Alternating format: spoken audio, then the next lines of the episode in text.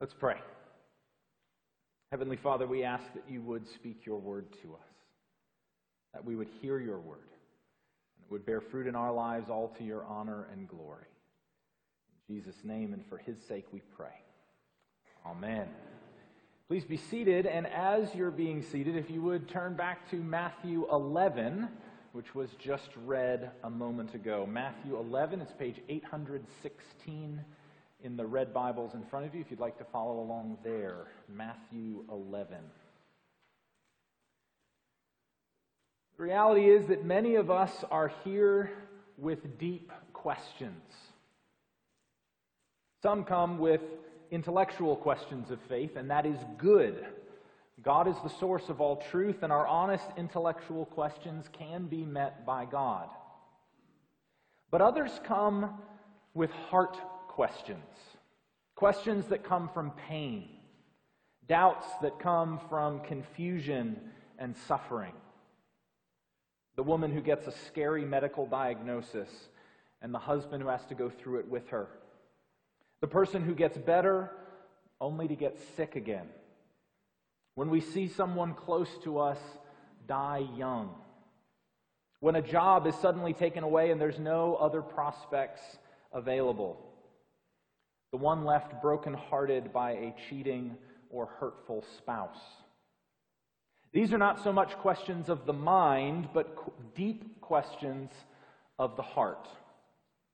And in those dark times, whether they be brief or terminal, we are invited to rest in trusting Jesus. In Christ, filled with the Holy Spirit, we can have deep rest in trusting God. Trusting His purposes, His plan, His provision in the midst of it. Trusting that while we do not always have our satisfying answers, we can trust in who He is and rest knowing that He is, in fact, on the throne. He is coming again, and He will one day put the world to rights. Now, in our reading from Matthew 11, John the Baptist has these sorts of deep heart questions. Jesus is not coming on the scene in the way that John expected. He isn't fitting John's mold. And John is literally stuck in prison, imprisoned for preaching about God and preaching godliness and righteousness. And in the midst of his prison sentence, he's starting to doubt. And so he sends some of his followers to ask Jesus directly if Jesus really is the Messiah. If he really is the one that John has been going around telling everybody that he is. Is he really the heavenly king who will bring God's purposes in the world? Are you really that one, Jesus? And Jesus answers him by essentially saying, Trust. Even when John's current experience doesn't look like Jesus is the one, John is invited to trust. To trust, as we'll see, on the basis of Scripture. Jesus quotes the Old Testament to remind John that Jesus really is fulfilling God's promises. To trust on the basis of God's revealed word, Holy Scripture. And to trust on the basis of God's mighty works what they see Jesus doing. He reminds John of the amazing things that Jesus has already been doing. Even though it's dark now, remember what God has already done. And we are each called to trust Jesus. To trust in Him even when it's hard and when doubts start creeping in. So, following the example of John in our readings today, I want to invite us to see three different situations in our own lives when it is especially hard, but especially important to trust. We don't pretend everything is happy and easy, but we learn to, to rest in trusting God in the midst of things that are not yet as they should be and things that are not yet as they will be one day in the fullness of God's kingdom. But I want us to see three different experiences when we need to rest, trusting Jesus that we see in our readings today. And so the first is this trust even when he does not give you what you ask. Look with me at verse 2.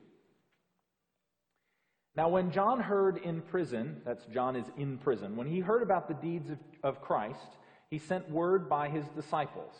Now, just so you know, that was like a hundred mile walk to send word by his disciples. So he sent his disciples. He really wanted to know Are you the one who is to come, or shall we look for another? And Jesus answered them Go and tell John what you hear and see. The blind receive their sight the lame walk, lepers are cleansed, and the deaf hear, and the dead are raised up, and the poor have good news preached to them. And blessed is the one who is not offended by me. So now, John the Baptist is in prison, and he's starting to wonder if Jesus really is the Messiah that's going to bring about God's kingdom in the world. And John is stuck in prison, and he's looking to the heavenly king, asking if he would come and set him free. He's essentially asking Jesus, Are you really the Messiah? And if you are, come rescue me. And Jesus' answer is a sort of mashup of a couple of different passages from Isaiah in the Old Testament. The first part of it was read today, Isaiah 35, 5, and 6. You don't need to turn there, but that's, that's where it mentions specifically when God's kingdom comes the eyes of the blind being open, and the ears of the deaf unstopped, and the lame leaping like a deer, all quoted in Jesus in his answer here. But then Jesus also quotes Isaiah 61, verse 1. Now, what I want you to do is I want you to look in your Bible right now at Matthew 11. Look at the end of verse 5. See, some of you are just now opening your Bible. I understand. I think it's page 816, Matthew 11. Look at the end of verse 5. I want you to follow along there. I'm going to read the passage he's quoting and I want you to notice what he picks up on and what he leaves out. Okay? So you read along in Matthew 5 and Jesus' answer, and I'm going to read the verse that he's really quoting. Isaiah 61 says this The Spirit of the Lord is upon me, because the Lord has anointed me to bring good news to the poor. He has sent me to bind up the brokenhearted, to proclaim liberty to the captives, and the opening of the prison to those who are bound. Notice what's glaringly missing in Jesus' answer to John? In the context of speaking to John, who is in prison, Jesus skips the part about freeing the prisoners. Now, in other places, Jesus does include that part of that specific verse as characterizing his ministry. But here, in this specific context, he skips the exact part that John is looking for. And so there's a hint here that John is not going to get what he's asking for. He's not going to get released from prison. And we see just a couple chapters later that he dies in prison. He's executed. But here in Jesus' answer in Matthew 11, there's a hint that John is not going to get what he's asking for. But John is called to trust Jesus even without getting the freedom that he needs and that he's asking for. He is called to trust and to, and to not turn away from Jesus even when the answer to his question is no. Jesus says in verse 6 Blessed is the one who is not offended by me. Blessed is the one who accepts God's plan and does not turn away from God even when God's plan is different than ours. Blessed is the one who rests in trusting Jesus even when we do not get what we ask. See, friends, you and I are called to trust in Jesus even when we don't get what we ask. Now, sometimes we don't get because we don't ask in prayer. Bible tells us that specifically. But other times we do ask, and we ask, and ask, and ask, and the answer is still no. We pray with faith that someone will be healed, and they're not. We pray for a relationship to be put right, and it's not. We pray for a good medical result, and we receive the worst. And right in the midst of that scary and painful answer, we are called to trust in Jesus just as John was. To immerse ourselves again in the Word of God, to be reminded again of God's faithfulness to us, to look back at our own lives and the lives of others to see the ways that God has been faithful over and over again, relying on the indwelling Holy Spirit to enable us to trust Him just one more time, and one more time, and one more time. We are called to trust in Jesus, even when He does, does not give us what we ask.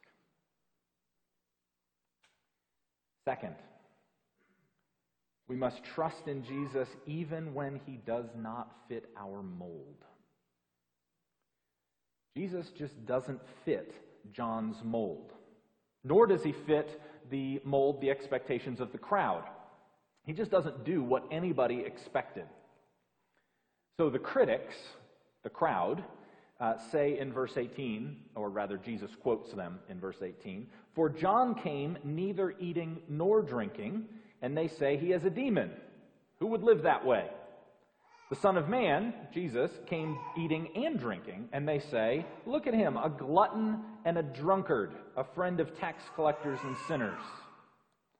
John behaved one way, they rejected him. Jesus behaved the opposite, and they rejected him just as much. They just, he just did not fit what they expected and wanted him to be. But Jesus also didn't fit what John had expected. He's not looking like what John had predicted. Remember, John spoke of Jesus as being one who would baptize with the Holy Spirit and fire. He said that the axe was laid at the root of the tree. Jesus was coming to cut down the rulers of this world and establish God's kingdom. But, John says, here I am in prison. Where is this new kingdom that I told people you were bringing? Jesus just does not appear to be wielding an axe to cut down the evil rulers of this world like he's supposed to. It Doesn't fit John's expectations either. So, in a previous ministry context, there was a leader. I'm not getting into judging anyone's heart, but there was a leader who had been sharing things about other leaders that were just simply false. Flat out, not true. And some of his followers, who didn't realize that what he had been saying was untrue, had actually shared the same untrue things with their congregations. And I was there when some of them started to realize how untrue those messages were. And they were deeply troubled by realizing that they had publicly shared things that were so wrong. And there was a real crisis in their hearts when they realized that they had been misleading people. Unintentionally, sure, but they realized they had been part of the problem and they weren't sure what to do with themselves. That's what John's going through. He's wondering if he's been wrong all along.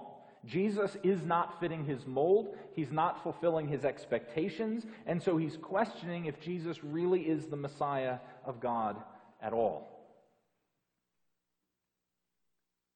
But Jesus doesn't rebe- reject or rebuke John for that doubt. And he doesn't reject or rebuke us either. His answer to us is also what he said to John. Look again at Scripture. Immerse yourself in the message of the Bible and hear again what God has already done. Trust in the one who has revealed himself there.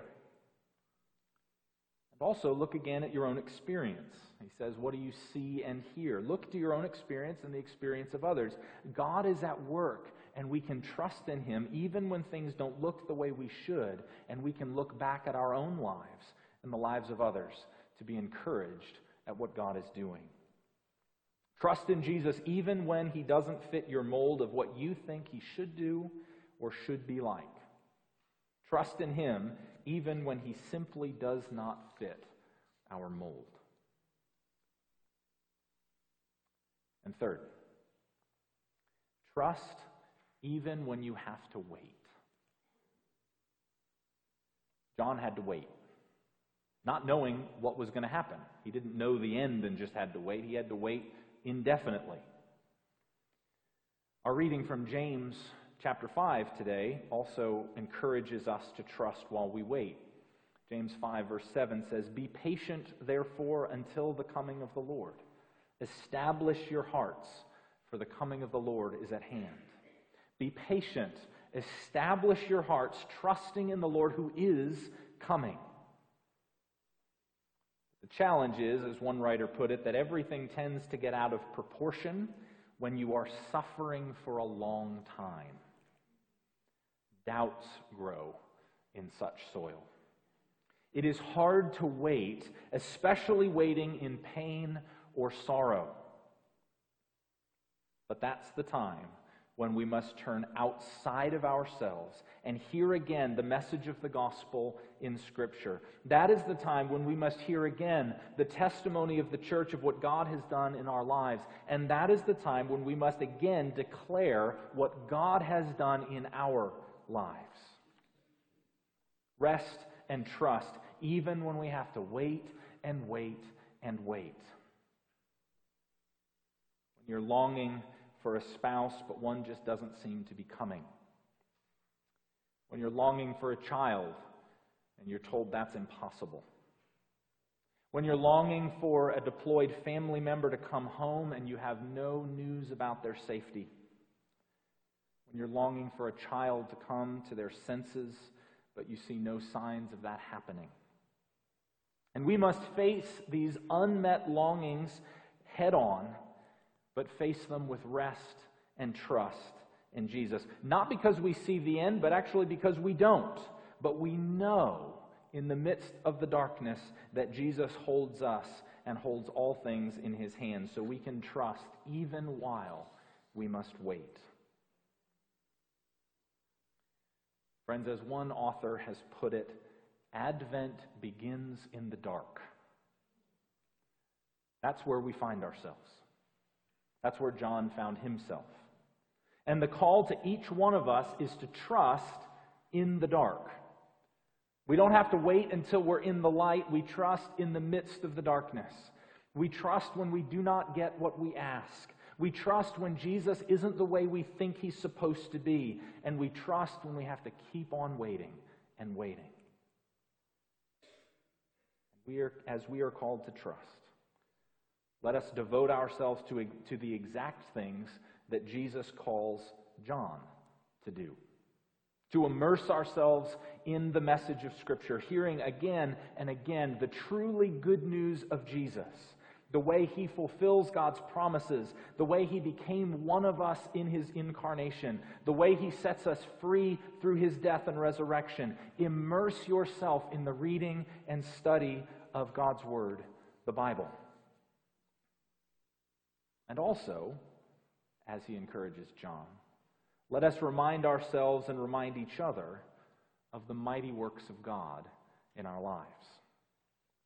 Share testimony of what God has done for you because you need to hear it, and so do we. Share with the church and also share with your own heart what God has done in your life. Trust in Jesus when you do not get what you ask when Jesus doesn't fit the mold you have set for him. And trust in Jesus when you have to keep on waiting. Jesus said this to John, or to his disciples Go and tell John what you see and hear. The blind receive their sight, and the lame walk. Lepers are cleansed, and the deaf hear, and the dead are raised up, and the poor have good news preached to them. And blessed is the one who is not offended by me. May we be a people who rest and trust in our Lord Jesus. Amen.